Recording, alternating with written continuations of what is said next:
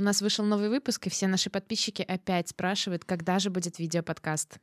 Ну, мы, наверное, уже 10 раз объясняли в профиле, что видео дорого, а мы врачи. Но в целом у нас сколько? 2500 подписчиков в инсте, нас слушает 3000. Ребят, если все скинутся по рублю, то у нас с вами будет видео-подкаст. Итак, всем привет, с вами подкаст «Хочу к врачу», и это Алина и Маша. И в гостях сегодня у нас еще одна Маша, наш приглашенный гость, врач оториноларинголог Мария Лобачева. Всем привет! Привет, девочки, спасибо большое, что пригласили. Отлично, мы справились, мы выговорили слово «лор» большим. Все, уже экзамен пройден. Мы готовы. Я тренировалась. Маша, мы посмотрели твой инстаграм, и в целом за тобой немножко следим.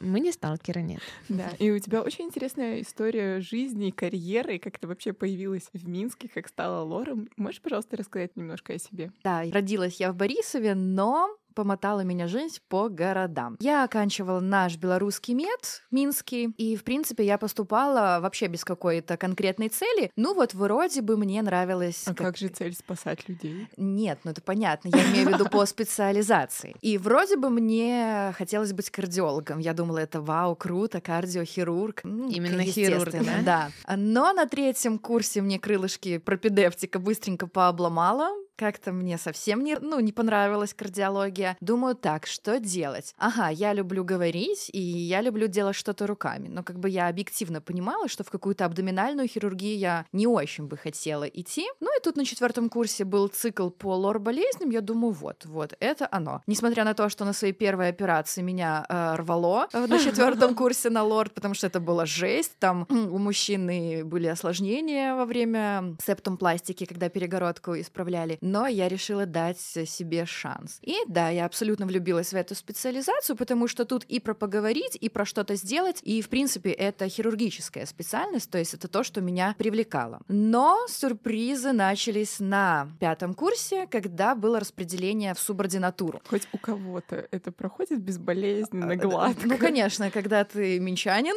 и когда у тебя какие-то крутые родители, я думаю, да. Но это была просто какая-то вакханалия. Я знала, что на хирургический поток, в принципе, попасть сложновато, не так сложно, как на гинекологию, да, но... тогда гинекология была да, типа, да. чем-то да. Но, ну, как бы я понимала, что надо немножечко подстараться. И, и училась я, ну, хорошо, я бы сказала. Я вообще была книжный червь, ботан, и у меня этот симптом отличницы, он никогда мне не давал э, возможность расслабиться. И социальная жизнь тоже, в принципе, ну, позволила накопить довольно хороший балл. И балл у меня был около 13, если брать зачетку и всякие социальные активности активности. Это я, довольно много. Да, я вообще была на полнейшем релаксе, просто на расслабоне. Думаю, ну все, хирургическая субординатура у меня в кармане. И вот прекрасным днем я вообще не парюсь, тут мне звонок из деканата. Типа, Мария Сергеевна, вы, к сожалению, не проходите на хирургический поток. Если кто не знает, когда ты оформляешь документы, ты пишешь в порядке убывания свои пожелания. Ну и я после хирургии написала терапию, потому что я не видела смысла писать анестезиологию, которая меня абсолютно вообще никак не заводит. Ну и гинекологию гинекологии это тоже было просто мимо. Я написала терапию. Видимо, их это немножко удивило, и мне позвонили прямо из деканата, что я не прохожу. Я, если честно, думала, это какой-то пранк, потому что я не понимала в смысле, это как, как так. Но вот я попала в такой неудачный год, потому что до этого, вот если у нас было 450 студентов на личфаке, 100 мест выделяли на хирургию. Когда распределялась я, мест на хирургии было 44. И на всю Минскую область, а я напомню, что я тогда была в Борисове, меня там семья планировалась, свадьба, все дела. Это Минская область. И на всю Минскую область тогда брали только пять хирургов. То есть пять людей на хирургическую специальность. конечно, Для меня это был просто стресс, шок, потому что я вообще такого не планировала. И мне предложили два варианта. Либо я буду терапевтом в Борисове, либо я буду лором. Ну, то есть я говорила, что я поступаю на хирургию, чтобы быть именно лором. Но где-то вообще не пойми где. И мне тогда предложили либо Витебск, либо Могилев. Ну, Витебск Курск, Могилев, это действительно неплохо. А, да, но, чтобы вы понимали, я ни разу не была в этих городах. У меня не было там ни одного знакомого, я вообще никакого родственника, ничего. Я думаю, ай, ладно, надо рискнуть. Была не была. Да, была не была. Чем мне ломать э, свои какие-то предпочтения по специальности, ну, ориентируясь на какие-то там территориальные штуки. Ну, и я согласилась. Или на какую-то свадьбу. Да, ну, это, к слову, спойлер, она не состоялась. Вот. Ну, Ну, и я согласилась на Могилев, о чем я абсолютно не пожалела. И когда я приехала в Могилев, уже распределившись Лором, я была немножко в стрессе, потому что все, родители меня привезли в общагу, и... Ну, дальше ты одна, Да, и- все, и, новый всё. город. И то есть я вообще даже не знала, на каком автобусе мне добираться до центра или что. Но я как бы так не из робкого десятка, все, я там записалась в тренажерку на другом конце города, чтобы куда-то выбираться. Ну и вот. И мне очень в Могилеве было комфортно. То есть я интернатуру была в больнице отрабатывала, а затем два года в поликлинике. Вот это было прям золотое время. То есть я попала в такую поликлинику, где не было лора, и лора очень ждали. И м, ни руководством... Скоровая. Да, Не да. разделить да, ру- такого рвения. руководство не позволяло себе в мой адрес что-то сказать плохое и где-то меня там э, принизить или в чем-то обделить. И люди понимали, что если я оттуда уйду, то им опять придется обращаться не пойми куда. А на тот момент в Могилеве было, наверное, только один частный центр, и то там Лора, по-моему, даже ну, не всегда он был. То есть лор-помощь даже на такой платной основе, она не была в Могилеве сильно доступна. Но я понимала, что несмотря на комфорт, несмотря на относительно хорошую зарплату и уважение, карьерного роста там не видать, потому что там было много лоров в поликлиниках, там было много лоров в больницах, ну и таких желающих, как я, там было относительно много на один квадратный метр. Поэтому я решила вернуться в Минск. Тем более я такая относительно домашняя, и для меня близость к моей семье, она ну, играла довольно значительную роль. И я вот ровненько 31 июля закончилась отработка, и все, я Goodbye, О, Могилев. я уволилась. Тоже ничего такого простого в Минске изначально не было, потому что я э, собиралась устраиваться в одну поликлинику, где проводят э, только профосмотры, то есть я немножко О, я совсем недавно эту историю в Инстаграме у да. тебя видела. я понимала, что я немножко все-таки от поликлиники подустала, от вот этих бешеных приемов, и я решила немножко так поменять спектр. Но ты же готовилась, вот искала место работы еще, продолжая работать в Могилеве, Да, да? да, да. Я проходила собеседование, я ездила туда заранее, все меня приняли, да, Мария Сергеевна, класс, круто. Я нашла квартиру недалеко от этой поликлиники. Не очень дорогую. Да, не очень квартиру. дорогую, Мы, да. мы смотрели Да, эту и они предлагали, в историю. принципе, ну, абсолютно нормальные условия. Там неделю ты работаешь с 8 до 2, вторую неделю с 2 до 8, то есть ты можешь найти где-то еще альтернативный заработок. И для меня таким заработком являлся приемный покой четвертой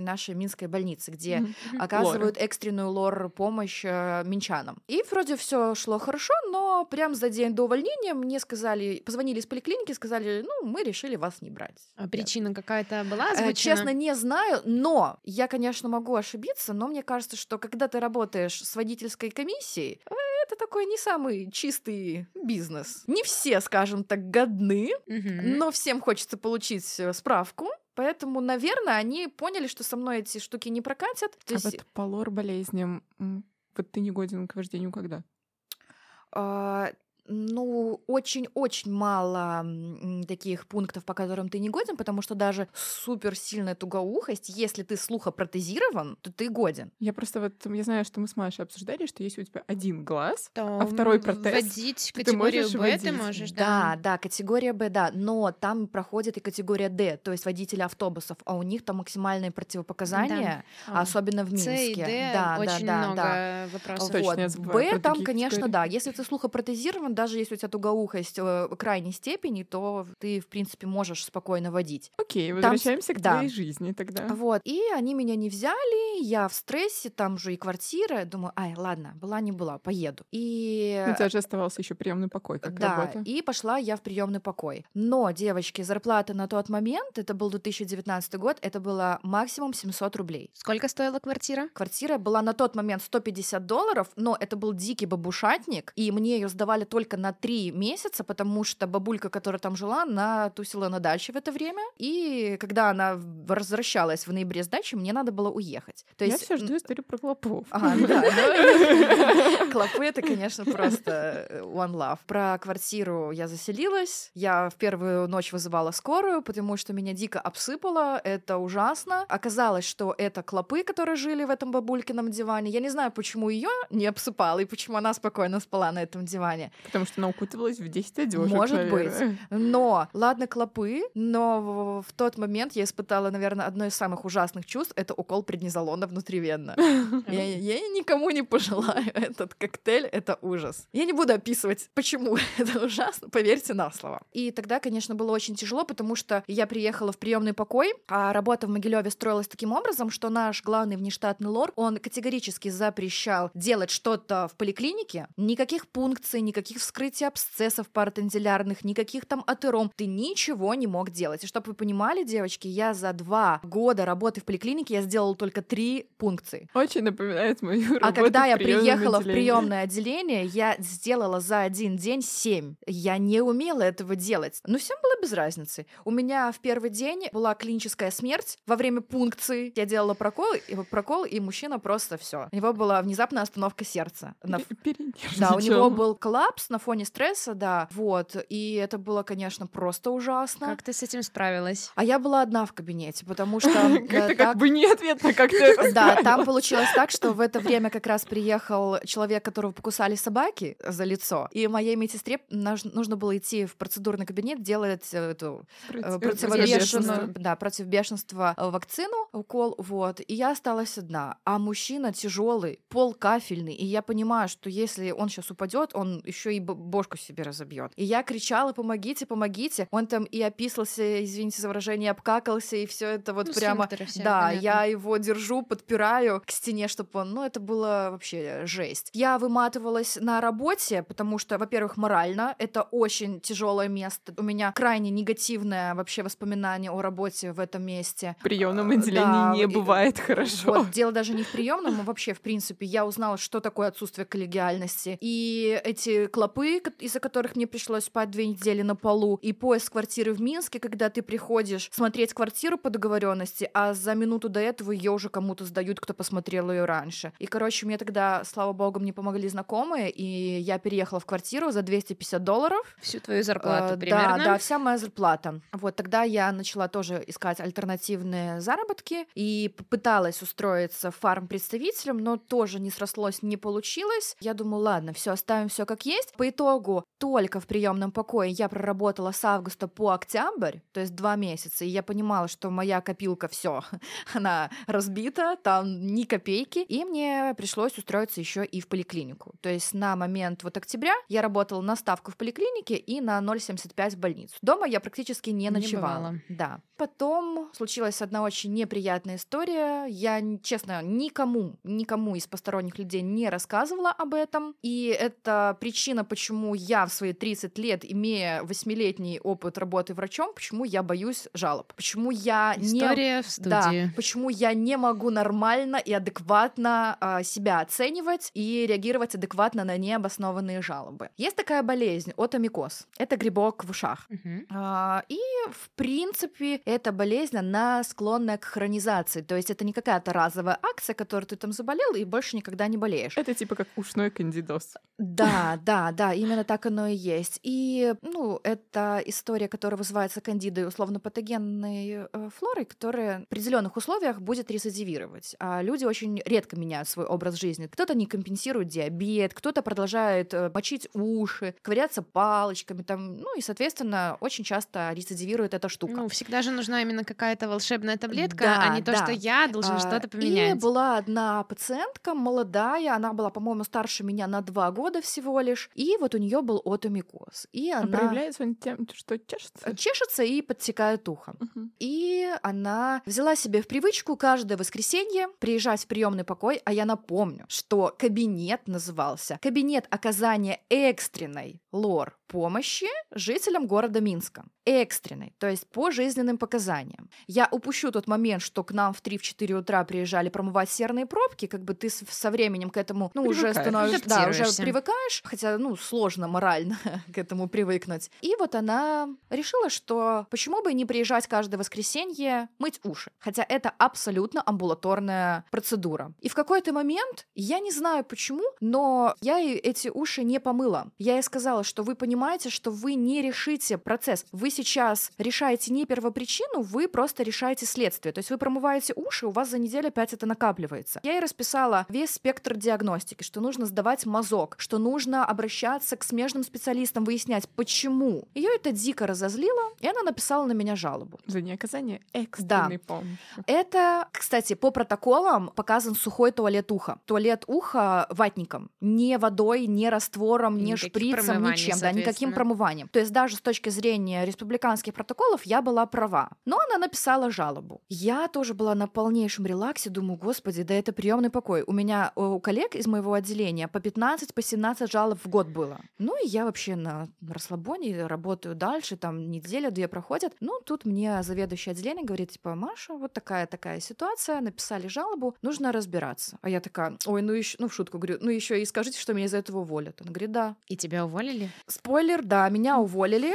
Э, И э, дело даже не в этом. Дело в том, что меня уволили не из-за этого, а из-за того, что в этот момент одному человеку, который был, скажем так, более Приближен. приближен к некоторым людям. Он приехал в Минск искать работу, и ему нужна была работа. И э, это отвратительно было в том, что мне сказали, что они смотрели камеры, что я очень грубо разговаривала с пациентом. На камеру с- без э, звука, да? Что я там чуть ли, я не знаю, чуть ли не била ее. Хотя я знаю, я очень воспитанный человек, я эмоциональна, но я на работе никогда себе не позволяю какого-то крайнего проявления эмоций. То есть они меня заставили не то, что написать заявление об уходе, они меня еще заставили думать, что я просто ничтожная докторишка, что я там хамка ужасная вообще. И все, и я просто доработала свою последнюю смену 31 декабря, и я уволилась. За меня никто не заступился. Все говорили, ой, да, это, конечно, ужас, и это так несправедливо, да мы будем за тебя биться. Ну, естественно, Конечно, Всем было конечно. э, без разницы. И потом просто 1 января мне звонила заведующая, и ей, ну, поздравляю с Новым годом. Спасибо. Да, ей, конечно, ну, было понятно, что ей крайне неприятна эта ситуация, но она подневольный человек, она, ну, не смогла за меня заступиться. Я ее, с одной стороны, понимаю, не знаю, как бы я поступила в этой ситуации, но каждый держится, скажем так, за свое место под солнцем, и приходится выбирать. И самое, что интересно, что системный администратор, который питал ко мне некоторые чувства, он мне потом сказал, что, Маша, камеры не работали, они не писали ни звук, ни видео. Поэтому просто придумали причину, чтобы освободить место. Но у меня была такая депрессия, две недели я, я не вставала. Я приходила с работы, все, я ложилась, и я просто не понимала, что мне делать дальше, потому что то, что я лишилась какого-то там заработка, этих 700 рублей, ну ничего страшного, но Удар осознание, да, что ты вот в такой позорной ситуации, когда ты всегда искренне пытался помочь, когда ты не сидел на месте, ты развивался, а тебе вот так вот, ну это, честно говоря, очень тебя прибивает к земле. Но Как ты все это я вам вывезла? скажу так, что никогда не нужно опускать руки, потому что неизвестно, что стоит за неудачами. И в этот момент моя подружка решила пойти в отпуск. Подружка работала в частном центре, но ее не пускали в отпуск, потому что она была единственным лором. Ну и она говорит, у меня есть знакомая, которая сейчас ищет работу, давайте я ее предложу. И она предложила мне. И вот так вот с этого момента началось мое становление именно в частной медицине. Вот хотела уточнить, ты когда увольнялась с четверки, рекомендация или вот как-то Нет. характеристика, ничего Нет, такого это не было писали? увольнение по собственному желанию. Мгм. То есть А, то есть, характеристики а, на мгм. тот момент не требовались. Спасибо, конечно, им огромное, что, Они тогда еще не требовались. что уволилась я по собственному желанию. И еще раз говорю, вы первые люди вот со стороны, кому я об этом рассказываю, потому что, ну, мне, честно говоря, было всегда стыдно, потому что я знаю, как, ну, как говорится, нет дыма без огня. Но вот это тот случай, когда реально был дым без огня. Это просто была дикая несправедливость. И, кстати, спустя вот два года эти люди, которые были причастны к этой ситуации, они извинялись. Тот человек, который пришел на мое место, поздно. он говорит, если бы я знал, что такая ситуация произошла, мы бы как-то вмешались. Ну, это ладно, сказать Это можно все, слова, что да. угодно, да. Вот, и так началась э, моя работа в частной медицине. Это был маленький центр, внуки Гиппократа. Это был, конечно, новый уровень для меня, потому что было страшно, потому что тебе казалось, что вот люди, которые приходят в поликлинику, это люди из одного теста, люди, которые приходят в центр, это люди из другого теста. А Они А правда разные. Сейчас, да, сейчас про это поговорим. Это было интересно, и я проработала и в поликлинике, и в частном центре до лета. Но так как этот центр был очень маленький, а, соответственно, людей там было немного. И я понимала, что так, нужно переходить на новый уровень. И таким новым уровнем для меня стал внезапно город Дзержинск. Маша. Да, э, это был санаторий Веста. Туда ага. требовался тоже лор, и я подумала, ну почему бы и нет? Тем более они мне сами позвонили и предложили работу. И Это так... они нашли тебя благодаря блогу или как? Да, они нашли меня благодаря блогу. Тогда у меня было три работы. это поликлиника три дня в неделю, это Веста два дня в неделю, и внуки я оставила один день. То есть вот у меня шесть рабочих дней было во всей этой теме. По поводу того, что отличаются люди или нет. Да, и ты отличаешься. То есть э, вот эта история, что ты приходишь в поликлинику врач и один и тот же, что там, что там, но отношение разное, это да. Но это отношение нечеловеческое. То есть ты становишься добрее не потому, что люди тебе платят. У тебя есть на это время. А, у тебя есть на это время. Ты спокойнее, Да, кажется, то есть а, в поликлинике у меня было 7 минут на человека, во внуках у меня было 30 минут на человека. Мне кажется, моя тревожность растет именно из работы в поликлинике, потому что когда у тебя 7 минут на человека, а тебе надо и опросить, и посмотреть, и подумать, и написать, и оформить. И ничего не упустить. Да, и ничего не упустить. А по факту это еще меньше 7 минут часто. Да. И понятное же дело, что люди идут и в сверхталоны и так далее. А вот в моей поликлинике был такой трэш, который назывался «Час больничных листов. То есть ты за этот час должен принять своих больничных и вообще всех больничных из поликлиники. То есть если у тебя на руках больничный лист, пофиг, от травматолога, от терапевта, ты имеешь право в этот час прийти без талона. И у меня в этот час могло Что быть по 30 жесть? человек. Зачем идти, если у тебя больничная Ну, травматолог а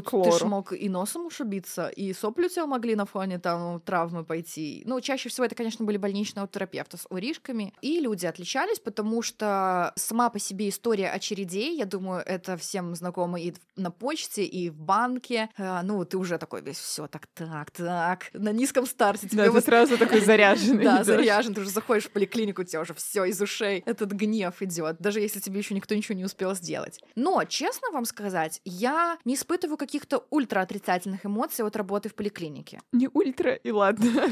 То есть, э, да, было сложно, да, было порой прям невыносимо. Я помню дни, когда я сидела в уголке и плакала, потому что, когда ты принимаешь за день 93 человека, Тебя будто переехали. да, а еще если ты пофигист, да, ну, типа, ай, все, горло болит, пофиг, что оно может болеть Соси вообще. сосалку. Да, на тебе антибиотик в плечи и иди. А когда ты, в принципе, понимаешь, что ты не можешь себе такого позволить, вот так вот спустя рукава работать, это еще больше на тебя накладывает вот этот уровень тревожности и ответственности. А скажи, ты работала с психологом? Потому что, мне кажется... Вот я тебе Да, задаю вопрос, вот типа, я, как я не это? узнаю Да, себя, да, я, потому кстати, что мои эмоции с поликлиникой связаны только негативные. Я не могу сказать ничего хорошего. А, После того, как меня уволили, я только тогда обратилась к психотерапевту, потому что, честно, я не вывозила. И именно тогда я начала принимать антидепрессанты, потому что я понимала, что я либо уйду в алкоголизм, либо я уйду в какое-то вообще состояние овоща. Ну, мне очень тяжело было. У меня просто тогда, тут я не могу все озвучить моменты, там подмешалась еще и проблемы со здоровьем на фоне стресса. Вот, то есть было, ну, довольно тяжело это вывозить. Но вот я, спасибо сторонней помощи, себе спасибо, я говорю, что, в принципе, я встала и пошла. Вот.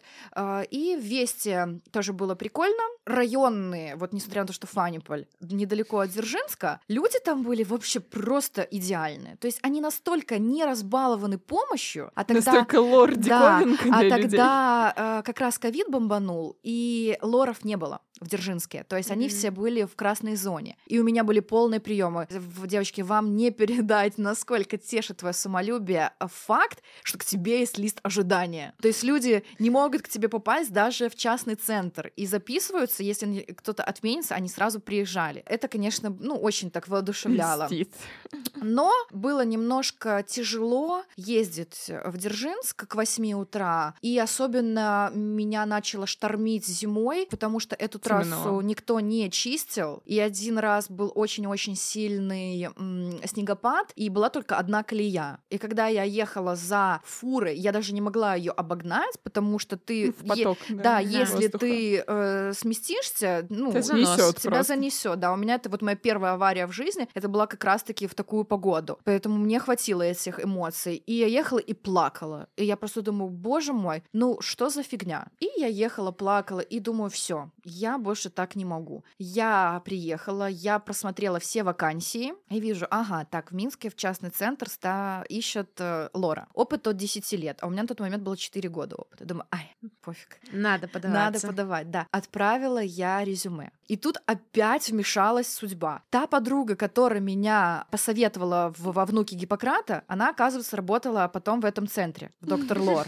Супер И подруга. в этот день, когда я отправила резюме, она поняла, что она больше не хочет работать в найме, и она написала заявление на увольнение. И как раз-таки это в один час пришло ее заявление и моя вакансия. Никаких связей. Да, и Это все. совпадение. И мне позвонили, и я, конечно, в шоке была. И вот тогда свершилось, скажем так, мой полный переход в частную медицину. Я уволилась из Весты, э, я уволилась из поликлиники, Начала экономить миллиард э, денег да, на бензине. и я устроилась вот в Доктор Лор. Это интересный частный центр. Это был первый медицинский центр лоровский, который оказывал помощь по ночам. Я безумно благодарна этому центру, потому что была хорошая зарплата. Я, наверное, если бы не эта зарплата, я бы не сделала ремонт. И, в принципе, был довольно хороший коллектив. Но, конечно же, не бывает без ложки дегтя. Ложка дегтя заключалась в приеме. Он длился 10 минут.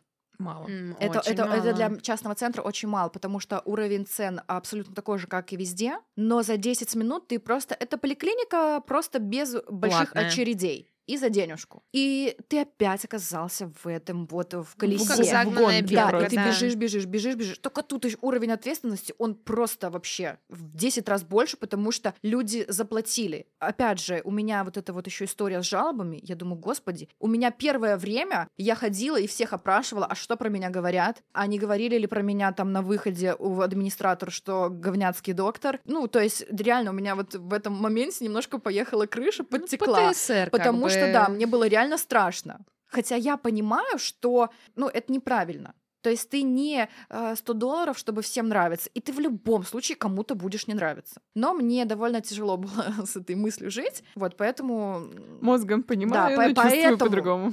Поэтому ни в коем случае не говорю, что я такая супер крутая, но я пыталась свои приемы сделать максимально информативными. Со мной не любили работать медсестры, потому что у меня не прием, а целая лекция. То есть я распечатала себе папку, где я распечатала все лор-органы, как устроено ухо, как устроен нос, что такое вазомоторный ринит, какие-то там тимпанометрии и так далее. Это давало даже небольшую финансовую потерю, потому что в силу своей совести и вот этого вот какого-то страха осуждения, ну, в половине случаев я точно не брала деньги за дополнительные услуги. То есть, если две пробки серные, я всегда считала одну. Если там приходят какие-то люди издалека, мне было стыдно брать с них деньги за какие-то дополнительные методы исследования. Либо, если я где-то не уверена в диагнозе, я тоже могла деньги не брать. И, и моя вот эта неуверенность, она вышла мне боком, что, наверное, 70% моих пациентов, они имеют мой личный номер, потому что мне так гораздо спокойнее и комфортнее, что если они мне отпишутся, скинут анализ крови и так далее. И очень злится мой муж, потому что я 24 на 7 в телефоне. И мой вамбер — это просто вообще... Это тын-тын-тын-тын-тын. Не бережешь ты себя. Вот. Э, А я отработала в Доктор Лор два года, и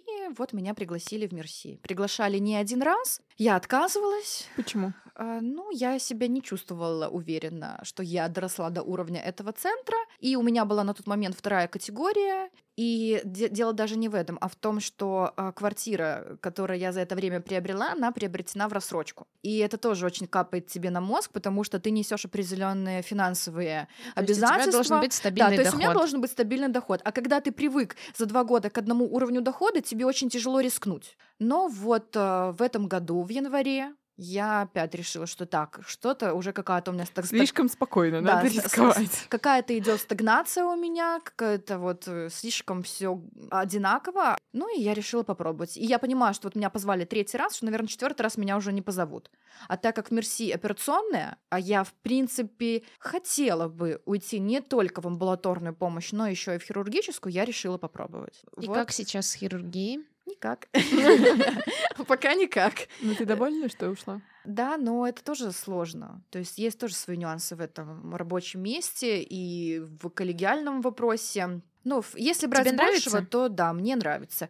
Большая часть моих постоянных пациентов ушла за мной. Некоторые пациенты не ушли, и не знаю, правильно ты говоришь или неправильно, мне немножко обидно, потому что это были те пациенты, которые были со мной на связи, опять же, с которых я часто не брала деньги, которых я смотрела вне очереди, то есть что-то срочное, я оставалась после приема, и какие-то личные там моменты мы обсуждали. Э, То есть, когда я спросила, пойдете, не пойдете, вот я объясняла, ой, нам удобно вот сюда. Ну, думаю, ну, может, вам важно территориальное расположение, а не доктор. Поэтому для меня это тоже был некоторый урок такой, что все-таки свою всю вот душу, наверное, все-таки нужно так дозированно вкладывать, а не полностью. Вот пару лет назад э, я видела, ты писала пост, что собиралась уходить из медицины. Это в какой период твоей жизни? Это был в период после переезда из Могилева. Мне почему-то тогда дико хотелось денег. Всем всегда хочется Э, Прямо денег. супер хотелось денег.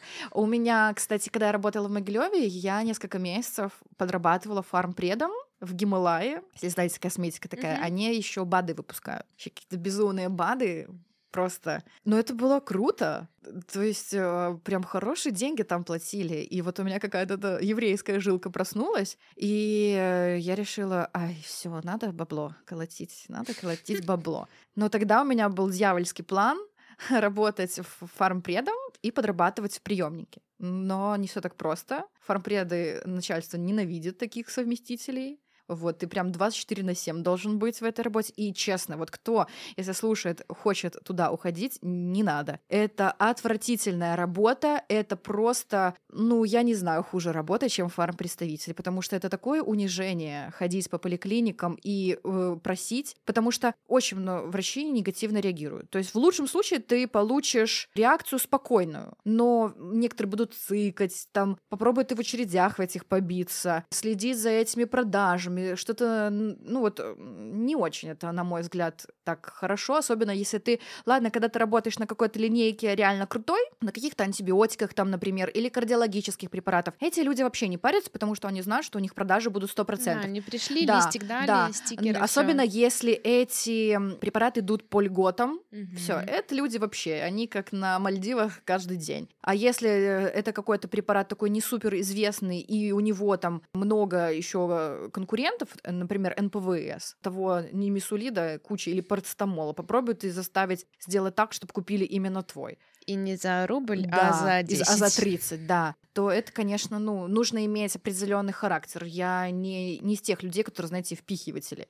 Не маркетолог, скажем так, я. Спасибо, что ты поделилась с нами, с нашими подписчиками, потому что очень много врачей на самом деле проходят через такую какашку в жизни, Да. скажем так. Но об этом не принято делиться, и часто слышишь фразы, что «ну а что ты хотел? У всех так». Ты же знала, куда да, шла. знала, куда шла. Это, ну, я так скажу, что я какие я выводы из всего этого вынесла, что это прикольно, Страдать? а, это интересно, то есть все вот эти вот такие меняющиеся э, ситуации. И для меня это самый главный вывод, что страшно будет всегда. Вам не передать, какие были у меня эмоции, когда я ходила на собеседование. Опять же, это все вот эта вонючая жалоба, она подбила мою самооценку жестко. Я когда в Мерси шла на собеседование, когда я в Доктор Лор ехала на собеседование, когда даже в Весту ехала на собеседование, я, а, все, меня не возьмут, а что говорить, а ля-ля-ля-ля. То есть, ну, реально страшно. И я понимаю, что страшно будет всегда. 10 у тебя лет стажа, 20 у тебя лет стажа, 100 тысяч операций ты провел, тебе всегда будет неспокойно. Но ты либо идешь в этот страх, Делаешь и боишься. э, делаешь и боишься, да, Либо и уже останавливаешься либо на ты месте. останавливаешься.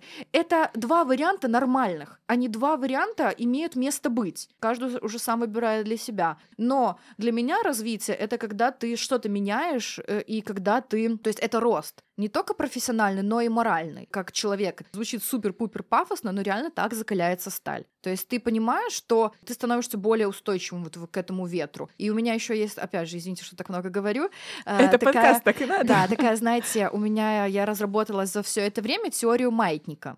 Когда ты чуть-чуть вот идешь по сторонам, ты затрагиваешь очень мало пространства вокруг себя. Соответственно, и у тебя более размеренная жизнь. Но чем больше ты начинаешь раскатываться, тем круче у тебя вот этот угол подъема и угол спуска. И это неминуемо. То есть вот эти вот истории, что постоянно с тобой что-то происходит, оно так и будет. И будет только сильнее, и градус накаленности он будет э, больше. И это вот неизбежно. То есть чем больше ты хочешь добиваться, э, скорее всего, тем больше ты будешь получать отдачи. Вопрос в том, как ты на эту отдачу отреагируешь. Да, так и есть. Да, да, да. Но я надеюсь, что да, эта история поможет пережить нашим слушателям какие-то свои личные проблемы, потому что очень важно понимать, что ты не один и что тебя принимают с такими проблемами и разделяют их. Давайте переходить к экспертной части. У всех когда-то болело горло, и всем говорили, что это все от холода, это тебе кондиционер надул, это от того, что ты шарфик не завязал. Правда ли это? Все ли болезни берутся от холода? Нет, это неправда. Все. Да, расходимся.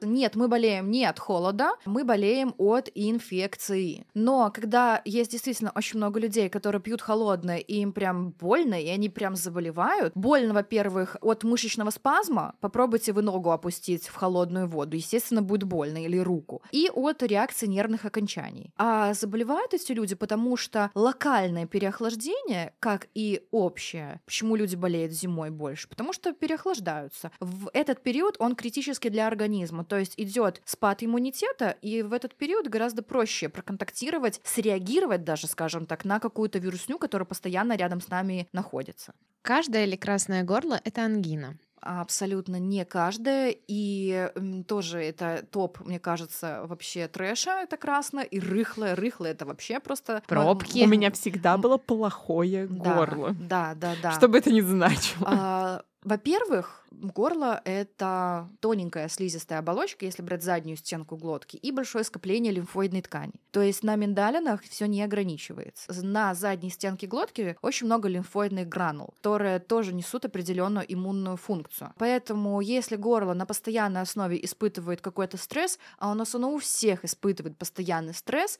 С такой-то жизнью, да, конечно. В виде курения, в виде питания, в виде каких-то стоматологических проблем, в виде насморков, которые по задней стенке стекают, в виде рефлюкса, который у очень многих людей есть. Естественно, все это отражается в одной это ты точке. Про ларингофарингеальное. Да, да. А, на горле. Естественно, оно будет менять какой-то свой вид, потому что где-то образуется рубцовая ткань, где-то слизистая истончается, где-то фолликулы выходят ну, на поверхность, миндалины разрыхляются, потому что это горло. Через это место мы каждый день контактируем с ним либо пищей, либо воздухом, либо слюной, да, э, и так далее. И оно никогда не будет как в учебнике, да и нету какого-то эталонного там идеального горла. Вот. Э, и краснота, Я, кстати, удивлена гиперемия, быть. да, гиперемия — это лишь один из признаков воспаления. То есть, если взять под физу и почитать, э, Рубор, что такое воспаление, калер, доллар, функция Лаеза. Да. То есть пять пунктов — это краснота, боль, жар, нарушение функции и отек. То есть эта краснота, она не говорит ни о чем конкретно об инфекционном. Поэтому ангина, если уж брать, она имеет свои четкие критерии. Да, и вот краснота раз... горла там не является критерием. Вопрос все-таки еще про горло. Можно ли есть мороженое, когда болит горло? Да, я вам скажу так, что в Америке только так ангину и лечат. Во-первых, в Америке на третий день приема антибиотиков ребенок уже идет в сад или в школу. У них никто не сидит 10-14 дней, как у нас. И у них это постилки и мороженое. Ну, тут, конечно же, я не могу всем. Все, пошли быстро, все купили мороженое и кушайте. А было бы неплохо. Но мороженое — это холод. Холод обладает сосудосуживающим действием, поэтому мы э, деткам после аденотомии, после тонзиллэктомии, у нас всегда в Мерси в морозильнике лежит морожка, потому что мы сразу после операции детям даем пломбир, скушать, чтобы это дало и обезболивающий эффект, и сосудосуживающий И эффект. чтобы-. Да, и психотерапевтический в том числе. Но, когда ты никогда не ел нормально мороженое, когда ты никогда не пил воду из холодильника, естественно, если ты бахнешь это, тебе станет хуже, потому что твое горло не закаленное. Кто-то ж вон как моржи купаются в плюс 15, и им окей, а кто-то в плюс 25 заболеет. Вот, поэтому это все вопрос индивидуальный, вопрос и индивидуальной закаленности. Поэтому я всегда родителям рекомендую в состоянии здорового ребенка Кормить его мороженым. да, то есть постепенно закаливать. Потому что из вот этих вот закутанных детей потом вырастают взрослые, которые на каждый сквозняк и на каждое мороженое начинают болеть. Ну, тепличные Да, растения да, такие. да. Это на самом деле очень большая проблема. А кипяток это опасно? Это вот прям, да, это опасно, потому что о, многие начинают употреблять там погорячее, чтобы... И это мы не про алкоголь. Да, клин, клин клином, как говорится, вышивать. Но давайте возьмем э, немножко на таком примере, который будет более понятен. Если ты ударился, и у тебя болит место удара, ты ж не прикладываешь горячее, ты прикладываешь, наоборот, холод. А как же тепленькое согреть горло? Всё горячее это плохо даже для здорового горла, потому что слизистая очень э, негативно реагирует на экстра горячие продукты, на кислые, на перченые и так далее. Но опять же, если люди к этому привыкли, они, скорее всего, не будут обращать на это внимание. Поэтому, ну, я, я не считаю, что это прям супер плохо, но я всегда в своих рекомендациях приписываю исключать э, сильно горячую пищу. А ведет к повышенному риску развития онкологических заболеваний? Не встречала такой статистики, прям вот, чтобы проводить какую-то аналогию. Это же как хроническая Но- травматизация. Да, если брать вопрос именно полости рта, то, конечно же, различные лейкоплаки, то есть когда слизистая повреждается, то да, вполне себе возможно, то есть на фоне хронической травматизации вполне себе может переродиться ткань. Мы обсудили много вопросов про горло. Давайте переходить к следующему лор-органу. Про Нос. горло и попу. Давайте поговорим про обоняние после ковида. Это, наверное, одно из э, причин, почему многие вспомнили как бы про лор врачей и прям повалили к ним, О, мне да. кажется. Заметили, что их нет в поликлиниках, да? Да, Куда да. оно пропадает, Мгм. почему оно пропадает и как быстро восстанавливается. И восстанавливается ли вообще? Ну, я вам так скажу, что этого не знаю не только я, этого вообще никто практически не ну, знает. блин. А, Я месяц назад была в Москве на а, конгрессе ринологов, и там я специально пошла на... Извините, у меня конгресс ринологов, это как будто люди, которые ездят на Рено. Кстати, никогда об этом не задумывалась. Я тоже. Вот, и там был целый блок, посвященный обонянию. Я думаю, ох, сейчас как я узнаю, как приеду в Минске, всем буду восстанавливать. Ну, нет.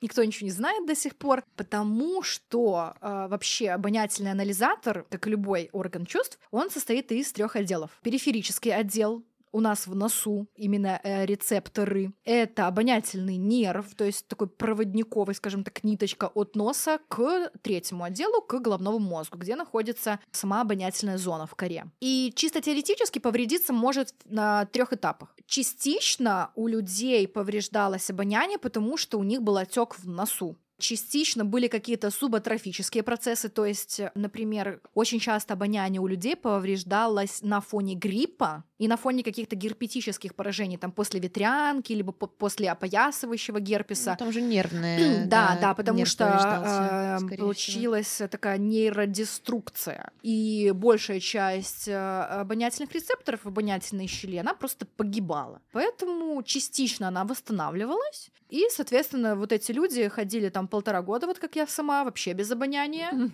Вот, а потом оно оба и бензин. Где-то с, э, с извращением, опять же, потому что не полностью еще иннервация восстанавливалась, но потом чаще всего все восстанавливалось. Но когда происходили аномалии и нарушения на проводниковом отделе и в основном на корковом отделе, там же, скорее всего, это необратимые изменения, и ты, в принципе, никак на это повлиять не сможешь. И на сегодняшний день, если это повреждение снаружи, то есть в носу, мы восстанавливаем это интерназальными глюкокортикостероидами, в, а, кстати, в особой позе. К тому интересно, можете посмотреть поза кейтеки или поза меки, это вообще трэш. Мы должны поставить 18 плюс. Да, там а, просто чуть ли не нужно йогом быть, чтобы в эту позу нормально, удобно встать. Но только таким образом а, препарат может попасть на область обонятельной щели. Вот. А если это, конечно, какие-то корковые повреждения, либо проводниковые, то это только обонятельный тренинг. Вот у меня есть неприятные воспоминания от э, ГКС в нос. У меня угу. оказалась сильная побочка на них. Я очень Кровотечение? сильно кашляю. А, кашля.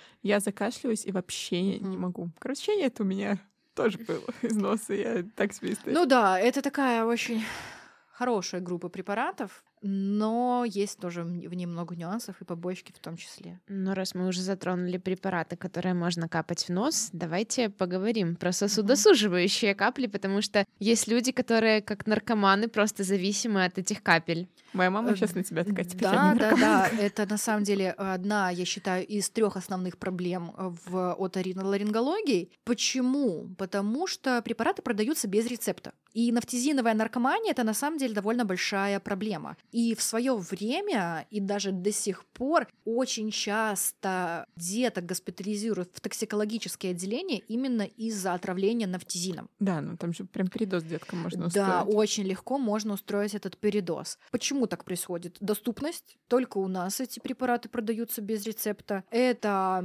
очень психологическая тема, то есть ты хочешь дышать носом, а у меня есть люди, которые из-за того, что они не закапывают на ночь судосуживающие, им снятся кошмары кошмары, что их душат, тоже такой социальный фактор. И очень тяжело усмотреть за этим за кратностью. То есть, ну, капаешь и капаешь, ты даже не обращаешь на это внимания. Но это проблема. Это проблема не только физическая, в виде повреждения слизистой, это проблема моральная, потому что ты не можешь выйти никуда без капель. Не дай бог, ты пойдешь в гости, и у тебя с собой нет этого баллончика, ты будешь всех напрягать, искать эти круглосуточные аптеки, чтобы купить этот бутылек. Как говорят пациенты, у них и в машине, и дома, и там у бабушки, и у дедушки, и у мамы, и в каждой сумке у всех по бутыльку этих капель. И даже брать такой простой факт, как финансовый. Сейчас не дешевое это удовольствие. Окей, okay. человек 10 лет капает нос сосудосуживающими капельками. Он может как-то освободить. Слезть. Конечно, Слезть, да? конечно. И есть... он тогда сможет дышать носом. Да, естественно. Есть как э, несколько вариантов. Один из них консервативный. И скажу так, что у меня довольно много случаев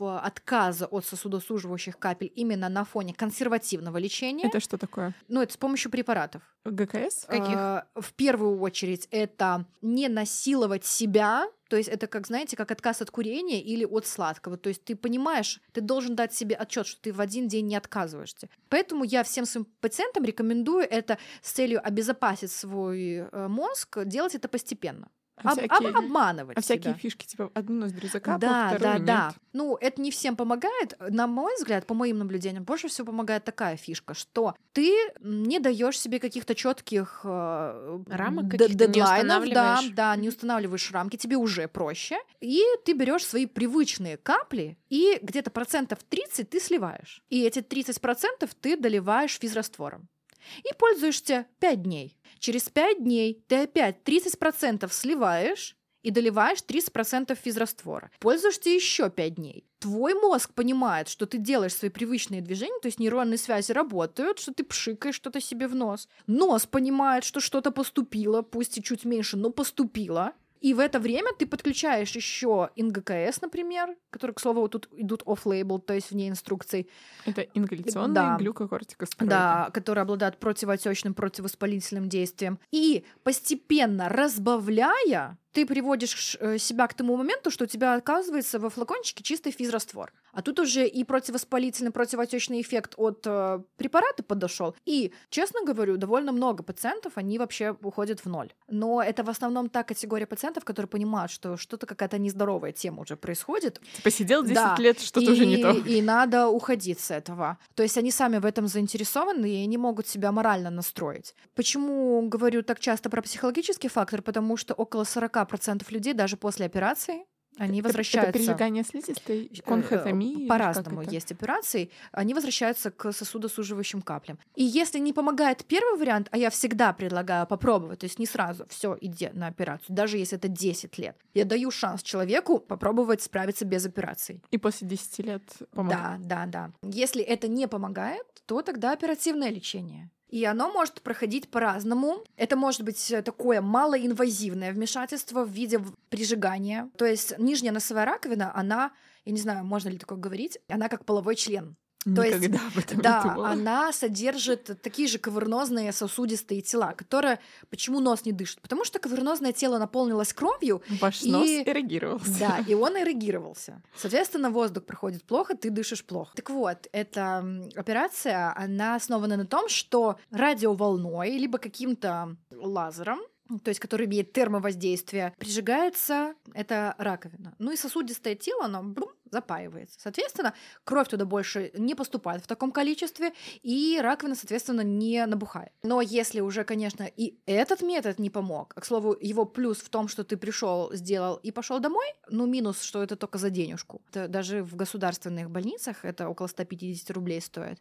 Вот, то ты тогда уже идешь на большую операцию, на вазотомию, на конхотомию в определенных э, случаях, если это прям сильная гипертрофия. И тогда уже, да, прям большая операция под наркозом с восстановительным периодом. А что такое вазомоторный ринит? Ваза — сосуд, мотор движения. То есть это нарушение крови наполнения носовых раковин. Мгм. Можно сказать, что любой неаллергический ринит, он вазомоторный. Например, это может быть вариант гормонального ринита.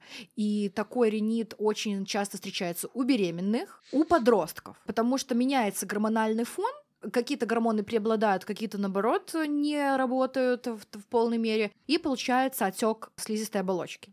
Я просто тот человек, который вот если лягу на левый бочок, у Да, того заложится да, левая да. ноздря, Вот это вот повернусь класси- на правую, Вот это вот правая. классический вазомоторный ринит. Например, есть ринит медикаментозный. То есть вот медикаментозный ринит — это вариант вазомоторного ринита. Есть ринит э, пищевой. То есть, например, на употребление алкоголя, либо на пот- употребление горячей или острой пищи. люди. Да, текает нос. А есть ли посткаитальный ринит? Потому что я услышала и про такой да, термин. есть такое, потому что, Как? Как опять это же, работает? Ну, почему нарушается кровообращение? Потому что нарушается либо гормональная, либо нейроциркуляторная функция. Э, То есть идет приток либо гормональных фактов, либо э, нервных импульсов к носовой раковине. немножко Да, меняется. да, абсолютно верно. Вот, поэтому, да, и такое, ну, это редко бывает, но бывает. Окей, вот классический случай вазомоторного ринита. Что нам делать людям с вечно заложенным во сне носом? Сложно сказать, потому что и чаще всего это все равно все заканчивается оперативным лечением. Мне еще предлагали, вам нужно сменить климат. Я думаю, охрененный А, просто да, то есть ты для начала начинаешь э, подстраивать свою э, атмосферу под себя. Для слизистой более полезно это влажный и прохладный воздух, возвышенное положение головного конца кровати, чтобы голова была чуть повыше, соответственно, э, ну никуда она не заваливалась и не было триггера для крови э, спуститься там в ниже лежащую э, носовую раковину. У меня А, по ощущениям какая-то кривая, потому что мне стоя закладывает периодически. Возможно, надо выровняться. Иногда кому-то те же ИНГКС помогают, но тоже это такое назначение off-label. То есть тут ты э, сложность вазомоторного ринита, тут то, что ты в принципе э, не сможешь прям дотошно проследить, почему он развился, потому что в современной, э, скажем так, лор практике вазомоторный ринит это диагноз исключения. Когда ты исключил аллергический ринит, когда ты исключил там какой-то ринит инфекционный, когда ты исключил искривление и так далее. Ну, хотя бы нету посткаитального Да, и, и- посталкогольного ринита, Да, и то неплохо. у- у- да, вот. И, и этот погодный тоже. Вот у людей, которые выходят на улицу, у них нос начинает течь, как из-под крана. Ну, это стандартно, да, Да. из холодного помещения Да, зайти да. в теплое Это- и это затопить кон- его. Да, это конденсат, это нормальная история, потому что воздух должен в дыхательные пути поступать влажный, чистый и теплый. И как раз-таки слизистая носа этим и занимается. Но у кого-то это прям переходит все границы, и люди ходят, особенно пожилые, ходят э, с э, полотенцами. И, к слову, вот ринит пожилого пожилого человека довольно успешно корректируется, но опять же тем препаратом, который у нас в Беларуси не продается. И протропиабромид. Опять же, я еду на обучение по атитам, и там будет частично вазомоторный ринит тоже рассматриваться. Поэтому, может быть, я какие-то новые привезу фишечки. Ну, раз мы тут идем по моему здоровью, то открытый рот во сне — это проблема. Откуда она Да, возникает? это проблема, потому что природой придумано носовое дыхание, потому что когда воздух проходит через носовую полость, только тогда он по полной очищается, согревается, увлажняется. А а ротовое дыхание — это никогда не норма. Тут все зависит от возраста. В каждом... 25. Ну, э, Смотрите.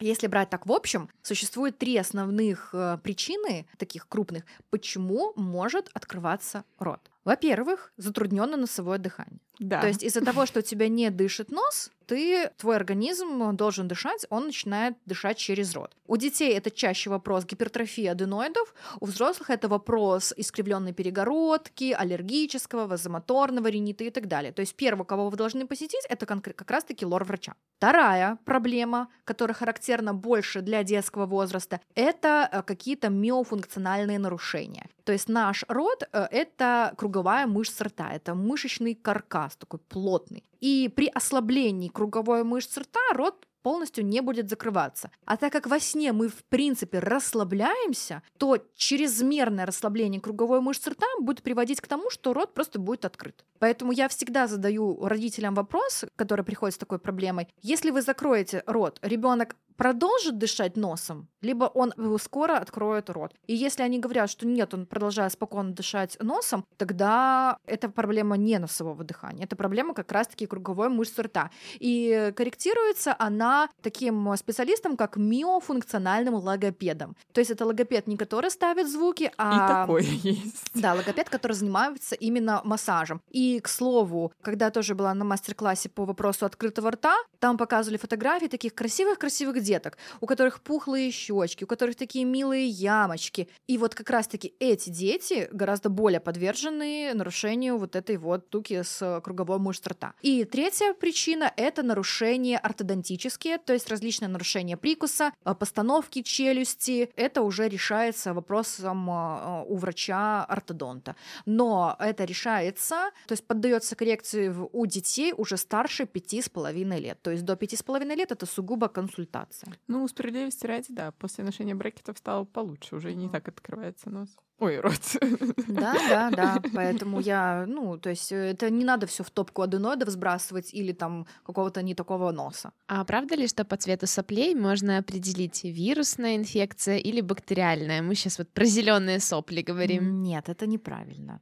Вообще зеленый цвет это цвет радости, и красный цвет красного горла это цвет позитива. Поэтому не знаю, почему люди так это не любят. На самом деле нет, зеленые сопли не равно бактериальные сопли. Абсолютно правильный, нормальный насморк из прозрачной воды перейдет в желто-зеленое выделение, потому что желто-зелеными они становятся не потому, что там что-то где-то гниет, а потому что наш организм в очаг инфекции присылает защитников, макрофагов, которые сжирают инфекцию и погибают. И когда они погибают, выделяется фермент милопероксидаза, который как раз-таки и окрашивает выделение в желто-зеленый цвет. И шок-контент, гнойные сопли, они обесцвеченные. То есть признаком гнойных соплей при гайморите, при риносинусите являются сопли белесо прозра... ну, не прозрачные, но такие белесые. Не желтые, не зеленые. А гнойные сопли это discolored discharge называется, то есть обесцвеченное выделение. Прикольно. Да, поэтому не стоит бояться зеленых соплей.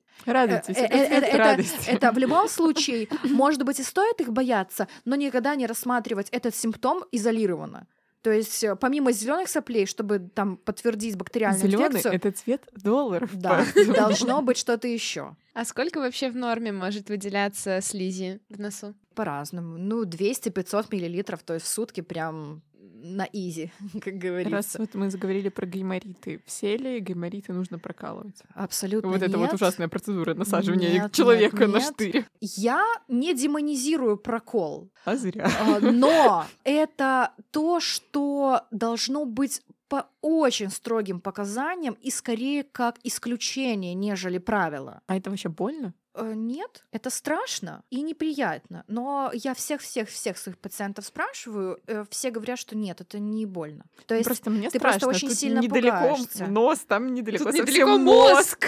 Да, и тут да. штырь Это, очень это- это, близко. конечно, все очень супер неприятно, и даже тот факт, вот а, звук прокалывания кости, он, конечно, не очень приятный. И сам по себе страх, и у меня, ну, наверное, 6 из 10 пациентов, они все после пункции, когда уже все прошло, они падают в обморок, потому что у них расслабление идет чрезмерно, идет вот этот вот э, коллапс. Вот, поэтому у меня всегда перед пункцией на готове салфетки с нашатырем, э, сахарная водичка и конфетка. Да, поэтому, потому что они чаще всего приходят натощак, любители. А, Но что касается прокола, это, это очень-очень редкая история. И это нужно тогда, когда есть осложнение. То есть, например, ну, все мы знаем, а кто не знает, расскажу, что пазух у нас много. У нас есть э, верхнечелюстные пазухи гайморовые, решетчатые так в области переносицы, лобные и клиновидные пазухи. И э, каждая из пазух соединяется с носом через соустье. И бывают моменты, когда это соустье может не профункционировать. Соответственно, все, что происходит в пазухе, оно просто как в темнице. И иногда это может привести к очень выраженному болевому синдрому, который не будет купироваться никаким анальгетиком, и ты понимаешь, что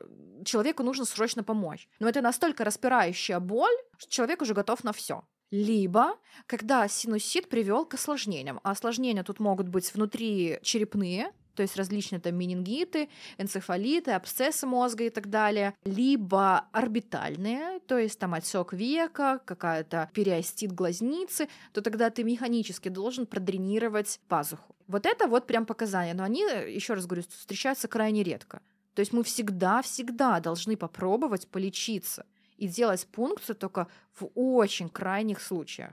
А расскажи, может ли как-то навредить удаление волос в носу? Да, конечно, потому что нередко, особенно люди, которые пользуются воском, у них э, в волосяных вот этих сумочках происходит воспаление, то есть фурункул. А фурункул в носу я никому не по, э, скажем так, не, по, Не не пожелаю. пожелаю, да, потому Ну, что я это еще слышала, что дичь. могут врастать волосы. То есть вросший волос, он в принципе везде Ну да, неприятно, да. а когда это в носу, ну, то вот вросших волос я прям так сильно часто не встречала, а вот фурункулы после эпиляции, да, бывало, бывало.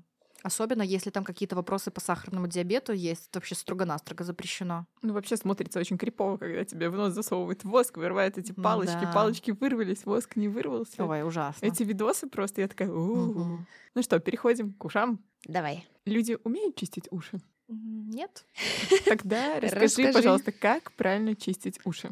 Самое главное правило, с которым не согласятся 9 из 10 людей, это то, что ничего тоньше мизинца в ухо поступать не должно. Уши природой задуманы как самоочищаемый орган. То есть сера — это не зло, сера — это друг. Это такая же биологическая жидкость, как слюна, как и слеза. То есть Теперь сера звучит как какой-то мужик. Да, то есть э, она содержит различные факторы, которые кожу увлажняют, обладают антисептическим действием, и люди, которые вычищают до скрипа серу, они потом очень часто страдают дерматитами, сухостью, зудом и так далее. Даже не проводят какую-то аналогию с тем, что они там часто чистили раньше уши. Так вот, сера, когда выделяется, она во время того, как мы жуем, говорим, она за счет сокращения мышц продвигается по слуховому проходу. И когда мы идем мыться, она спокойно стекает там, это буквально, ну, совсем чуть-чуть, там, до грамма в день. Но ввиду различных анатомических особенностей, там извитой, либо узкий слуховой проход, ввиду чрезмерного пользования ушными палочками, либо внутриканальными наушниками, сера проталкивается вглубь, то есть она не выходит, а она проталкивается вглубь и трамбуется. Это вся грязька, и получается такая штука, как серная пробка. А кто-то еще и какие-то гормональные изменения имеет, то есть больше потеет, больше, в принципе, железы внешней секреции работают, в том числе и серные железы. И получается она еще и вязкая, как кисель, и вообще капец полный. А есть же специальные такие палочки, типа мимикаки они называются. Да, но если вы обратите внимание, все ватные палочки, они косметические, они Нет, не там ушные. мимикаки, они же твердые. Это же металлическая какая-то А, палочка с такой... Но все равно это очень опасно, потому что ты не можешь э, контролировать этот процесс. Несмотря на то, что сейчас на маркетплейсах очень популярны ватные палочки электронные, то есть когда там камера есть на конце, и ты подключаешься к своему смартфону и смотришь и чистишь, ну это, поверьте, в 9 из 10 случаев это ни к чему хорошему не приведет. А опасно ли прослушивание громкой музыки в наушниках? Вы знаете, до вчерашнего дня я бы сказала да. Но вчера я слышала Мгм. лекцию стурдолога, который сказал, что нужно очень-очень сильно постараться, чтобы от наушников и прослушивания музыки у тебя сел слух. Ну, если ты каждый день, Но если допустим, каждый едешь на день, работу, и у то, тебя гремит прямо в Э, наушниках. Ну, если это какие-то частоты сильные, то да, конечно. Но это будет не очень быстро. То есть больше влияет шум, который еще с другими факторами, например, с вибрацией. Поэтому вот люди, В которые машине, в э, метро? Да, в метро слушают, это, это ой, X2 получается, либо на предприятиях, когда это и вибрации, и шумы, и там и пыль и так далее, и все это в совокупности, ну, в не очень хорошую картину.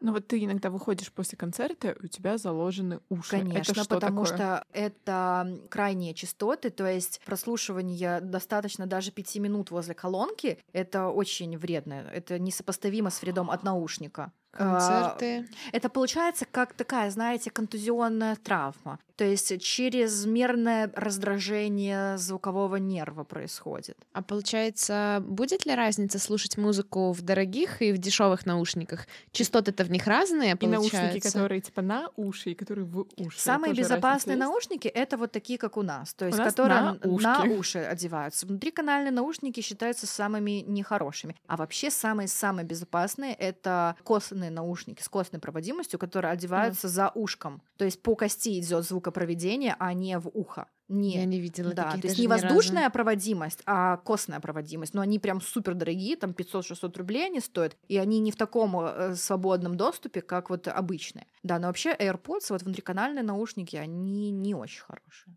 А вот нано-микронаушники. Ну, ты же как бы в них кратковременно находишься, вот особенно они же популярны во время сессий, эти, когда А можно ли сдавать. потерять нано-наушник Ой, внутри конечно, уха? Конечно, это вот э, вопрос летних, особенно почему-то сессий, и особенно иностранных студентов. Это, это- особенно это- это- мед. Да, да, это всегда просто вот Пик. пик, пик, да, посещений. И в том числе в том же приемном покое это всегда был аншлаг. А куда он теряется в уши? В Никуда. уши. А Куда он теряется Никуда, в он ухе? просто лежит на перепонке. А мне кажется, он до этого где-то вывалился, а потом ты тоже просто его бывает. ищешь. Это Там, тоже «А, бывает. где?» И у меня было много обеспокоенных людей, которые мне не верили, что их ватка или наушник выпали из уха, и мне тогда приходилось расчехлять свой эндоскоп и показывать им на э, телевизоре, что вот смотрите. То есть это анатомически невозможно, чтобы он куда-то скрылся, потому что Типа а, залетел с- в мозг. слуховой проход — это как стенки стакана, а перепонка как дно стакана. То есть если у тебя целостная барабанная перепонка, а о том, что она не целостная, ты, в принципе, не можешь не знать, потому что у тебя не будет вообще нормального слуха, то тогда, конечно, ну, ей некуда проскользнуть этому инородному предмету. У меня просто, да, есть, понятно, медицинское образование, анатомия. Я прекрасно понимаю, да, что там решетчатая кость, тут пирамидные кости, там, ну, типа, до мозга еще, ну, вот реально Конечно. идти и идти. Но все, что касается лоров, офтальмологии, у меня такой глаз, мозг, ухо, мозг, типа, там, типа, Ну, потому что на анатомии просто. на втором курсе анализатор это была самая последняя тема, самая дурацкая. да, когда уже сил не Да, осталось, и да. ты такой, ухо. Но я вам скажу, открою маленький секрет. Я до сих пор не очень хорошо знаю строение внутреннего уха. И если у меня какие-то возникают вопросы, у меня есть атлас, и я всегда все это перечитываю, пересматриваю, потому что, ну, Ну, там такая сложно. сложноватая прямо, тема. Да, да, да. Хорошо, а если в ухо залетело насекомое, например, или попала вода, что тогда делать? Ну, если попала вода, тут чуть попроще, потому что она все равно вытечет. Просто для этого нужно создать максимально благоприятные условия. Оттянуть слуховой проход, замочку к низу и назад. Таким образом, ты выпрямляешь слуховой проход, наклоняешь головку, и водичка сама должна вытечь. Либо просто полежать на боку. Если это насекомое, тут, конечно же, адекватная рекомендация это сразу обратиться к врачу. Но Ну, Это же, наверное, очень... такое мерзкое Это, это ужасно. И я вам скажу, что доставала я всякое. У меня, ну, тараканы. Господи. Особенно вот люди, которые живут в частных домах, либо в каких-то общагах. Вот у меня на моих местах работы всегда были какие-то такие вот э, либо при заводах общаги, либо большие частные сектора. У меня были люди, которые даже не удивлялись. Я одной женщине достала три спрессованных таракана, она «М, прикольно. Все, и потом дальше пошла по своим делам. Даже... Ну это же кошмар, когда у тебя на барабанную перепонку какие-то маленькие лапки. Да, да, но они, видимо, некоторые прибухивают, поэтому они это чувство упускают. Они там погибают себе, эти тараканы, и все. Ладно, что делать, если в ухо попало насекомое? Обратиться к врачу в ближайшее время, это раз. Во-вторых, самостоятельно что-то капать, это не очень хорошая тема, потому что элементарно насекомое может повредить барабанную перепонку. Прогрессия. Да, и большинство капель, которые доступны в аптеке, те же атисфено, тепакс или даже обычный борный спирт, это все противопоказано при повреждении барабанной перепонки. Хорошо, а масло, допустим, иногда я слышала Можно, рекомендации капать, чтобы задохнулось животное. Но это это тоже та рекомендация, ты можешь это сделать, но при условии, что ты в этот же день обязательно покажешься к врачу. Во-первых, потому что ты не можешь судить о целостности или нецелостности своей барабанной перепонки. Во-вторых, масло, оно тяжелое, оно жирное. Кто его знает, как оно там на перепонку повлияет. Ужасно. Вот. Не- Но, и, но я- самое главное, да, больше. самая главная рекомендация это не пытаться туда залезть и выковырить его, потому что чаще всего это приводит к воспалению кожи, к наружному отиту. Ты травмируешь сам самостоятельно кожу, и это не только потом доставать это э, насекомое, так еще и дикая боль, потому что опять же тройничным нервом все это иннервируется, это нерв, который несет чувствительную иннервацию. Короче, пока я из рекомендаций поняла, что попало насекомое, надо, Надо выпить, лететь к врачу. выпить и ехать к врачу. Да. Всё. Прокалывать ушки — это опасно или нет? Да все опасно на самом деле, но это, скажем так, риск есть при любой манипуляции инвазивной, в том числе и при прокалывании ушей. Но, конечно же, в большинстве своем случаев все проходит хорошо, если ты делаешь это у нормальных людей, а не иголкой э, в общаге. Яблоко, да? А есть ли Да. разница, в каком возрасте это делать? С анатомической точки зрения нету, но Ладно, с болевой точки зрения. Есть вопрос э, такой больше социальный. То есть маленькие дети, они изучают свое тело, в том числе и уши, а, начинают их теребить, трогать. Поэтому родители, которые прокалывают там в месяц, в два, в три ушки, чтобы там поболело, и он никогда об этом больше не вспомнил, они могут рисковать в том плане, что детки начинают изучать свое тело, начинают изучать свои уши, и пальчиками могут повредить сережку, то есть э, эту дырочку. Они могут инфекцию какую-то занести, они могут э, взять эту сережку, как я, и проглотить. Почему я так говорю? Потому что у меня в саду мне было скучно. И я вот взяла, сняла сережку. А потом нашли сережку. Да. Это была клипса.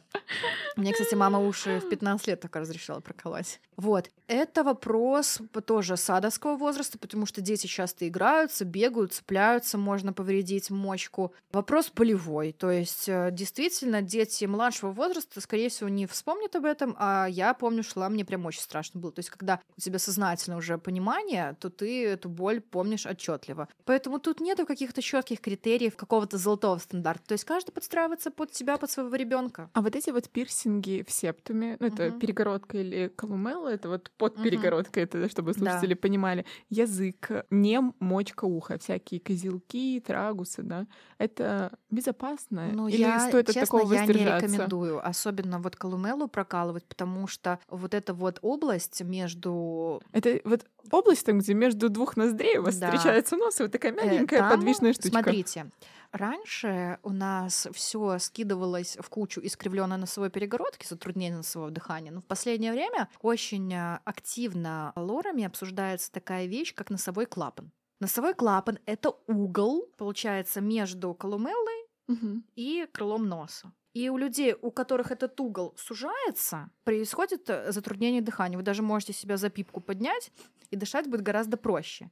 И вот различные проколы этой Ну да, области серьезно. могут эм, э, привести к сужению этого носового клапана, к даже к фиброзированию, то есть э, формированию соединительной такой плотной рубцовой ткани, что сузит носовой клапан и может привести к нарушению носового дыхания. Плюс эти области хорошо кровоснабжаются. Особенно вот эм, почему я не поддерживаю прокол хряща, потому что очень часто приходили люди с воспалением хряща, с хондроперихондритом, и все, это больше никогда ты в жизни сережку туда не наденешь, потому что, ну, это гнойные истории, то есть разрушается хрящ. А что делать, если во время полета или поднятия, допустим, в горы закладывает уши? Разрабатывать слуховую трубу. Слуховая труба — это трубочка, которая соединяет, ну, грубо говоря, нос и среднее ухо, и она выполняет две важные функции. Она вентилирует ухо и выравнивает давление между атмосферой и между ухом. Поэтому, когда мы находимся в условиях непривычного атмосферного давления, там под водой, в самолете, в горах, давление плохо выравнивается, что для нас протекает в виде заложенности. Поэтому нам нужно выровнять это давление. И оно выравнивается тогда, когда мы жуем, грызем, глотаем, пьем из трубочки, продуваемся и так далее. Поэтому самая главная и самая простая рекомендация — это с собой в полет брать какой-то чупа-чупс, какую-то жвачку, давать детям грудь, чтобы они сосали на взлете и на посадке. Э, Или взро- при подъеме в да, горы. э, взрослым можно продуваться, то есть закрывать носик и дуть. Вот, то есть такие вот. Это достаточно простые Да, да, рекомендации. да. А пойдет кровь из ушей. Это фразеологизм или так иногда действительно бывает? Так бывает. В каких Редко, ситуациях? но бывает. Что ты должен услышать, чтобы у А, тебя пошла ой, кровь из чаще ушей? всего в подавляющем большинстве это травматического характера. Это либо если какая-то взрывная травма, то есть рядом со Это взрывом. что, рвется барабанная перепонка? Да, да, что? да, прорывается барабанная перепонка. И Это барабанная перепонка, это, Это мембрана. Это пленочка, Э, э, которая это- хорошо да, это, снабжается это, кровью, это не так? пленочка, это плотная мембрана, да, которая состоит из трех слоев, и она хорошо кровоснабжается. Ясно. Вот. И еще у меня были тоже люди в возрасте, у которых были гипертонические кризы, и у них было кровоизлияние в барабанную полость. То есть взрывается голова, это... Ну, это, были- это тоже буквально, частично да? Плюс-минус, да, да. Но чаще всего это, конечно, травматического характера. Либо снаружи, когда ты там поковырялся, поколупался, либо путем удара Мгм. ладошкой. Тогда да, кровь может пойти. А могут ли нанести нашим лор-органам вред электронные сигареты, кальяны, дудки, вот все такое? Конечно. Конечно, это горение, и у меня очень много людей по понедельникам приходят, которые на выходных покурили кальяны, и у них очень сильно болит горло и осипает голос. То есть это элементарно, ну, ни для кого не секрет, что табачный дым, в принципе, это стопроцентный риск развития онкологических заболеваний дыхательных путей, и просто это вопрос времени. У кого-то быстрее, у кого-то медленнее это разовьется, и все это происходит через вариант хронического воспаления. То есть сам по себе дым, он очень э, слизистую раздражает. А вот инфекции после орального секса как-то связаны с лор-органами? Ну, напрямую, вот там каким-то хламидиозом заразиться. Но да, только если это сифилис. Вот сифилис иногда встречается. А в твоей практике был? Да, на прошлой неделе О. буквально была молодая девушка с шанкром Где? во рту. Где конкретно? А, а на небаной душке. И как заподозрила девушка проблему? Просто говорит, у меня что-то во рту выросло. А ты что? Ну, я смотрю и вижу, что... Я говорю, как давно? Она говорит, ну, несколько недель. И ты такая, это шанкар или делала что-то еще? Ну, нет, э, я ее... Я ж не могу таких диагнозов ставить. То есть я могу только под вопросом ставить. Но ты заподозрила сразу или делала какие-то тесты или А, что? Нет, тесты ты никакие сам не сделаешь прямо на амбулаторном приеме, но э, МРП. У Мгм. нее пришел положительный МРП. Мгм. Ну, вообще часто такое встречается? Нет. А контрацепция поможет как-то? Барьерные, ну, ну, как э, показывают производители, что не на сто процентов, но, конечно, да. То есть, ребят, не забываем про латексные салфетки, презервативы. Да, да. И, наконец, нашего выпуска мы подготовили небольшой блиц. Короткие вопросы, короткие ответы. Итак, как у Дудя. начинаем. Да, сколько ты зарабатываешь? Явно я пошутила. Ты просто Не, ну если можешь ответить, то ответь. Нашим слушателям будет У на- У интересно. нас не было такого вопроса, ты просто вспомнила про Дудя. А можно я не буду отвечать? Конечно, можно.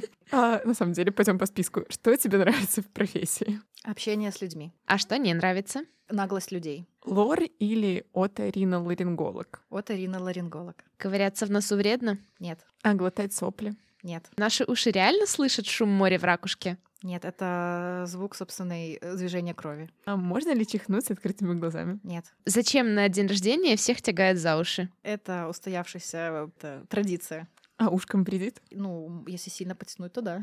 Как ты думаешь, почему так много фразеологизмов связано с лор-органами? И в ушах у нас звенит, и лапшу на уши повесить, и медведь на ухо наступил. Уши в Да. трубочку свернулись. Их Э, реально пота- очень по- много. Потому что это одни из немногих органов, которые находятся снаружи. Прикольно. А что пожелаешь нашим подписчикам? Я желаю подписчикам не забывать, что черновика у нас нету, и жизнь мы пишем сразу в чистовик. Поэтому я всем желаю смелости, я желаю не обращать внимания на то, что про тебя говорят и кто что про тебя думает, и всегда главный критик для тебя — это ты сам. Спасибо большое, что ты пришла к нам в подкаст и рассказала такие откровенные личные истории. Нам очень приятно было с тобой общаться. Спасибо большое. Итак, с вами был подкаст «Хочу к врачу» и наш приглашенный гость, врач оториноларинголог Мария Лобачева. Прислушивайтесь к себе и своему организму. Всем пока! Еще услышимся. Пока.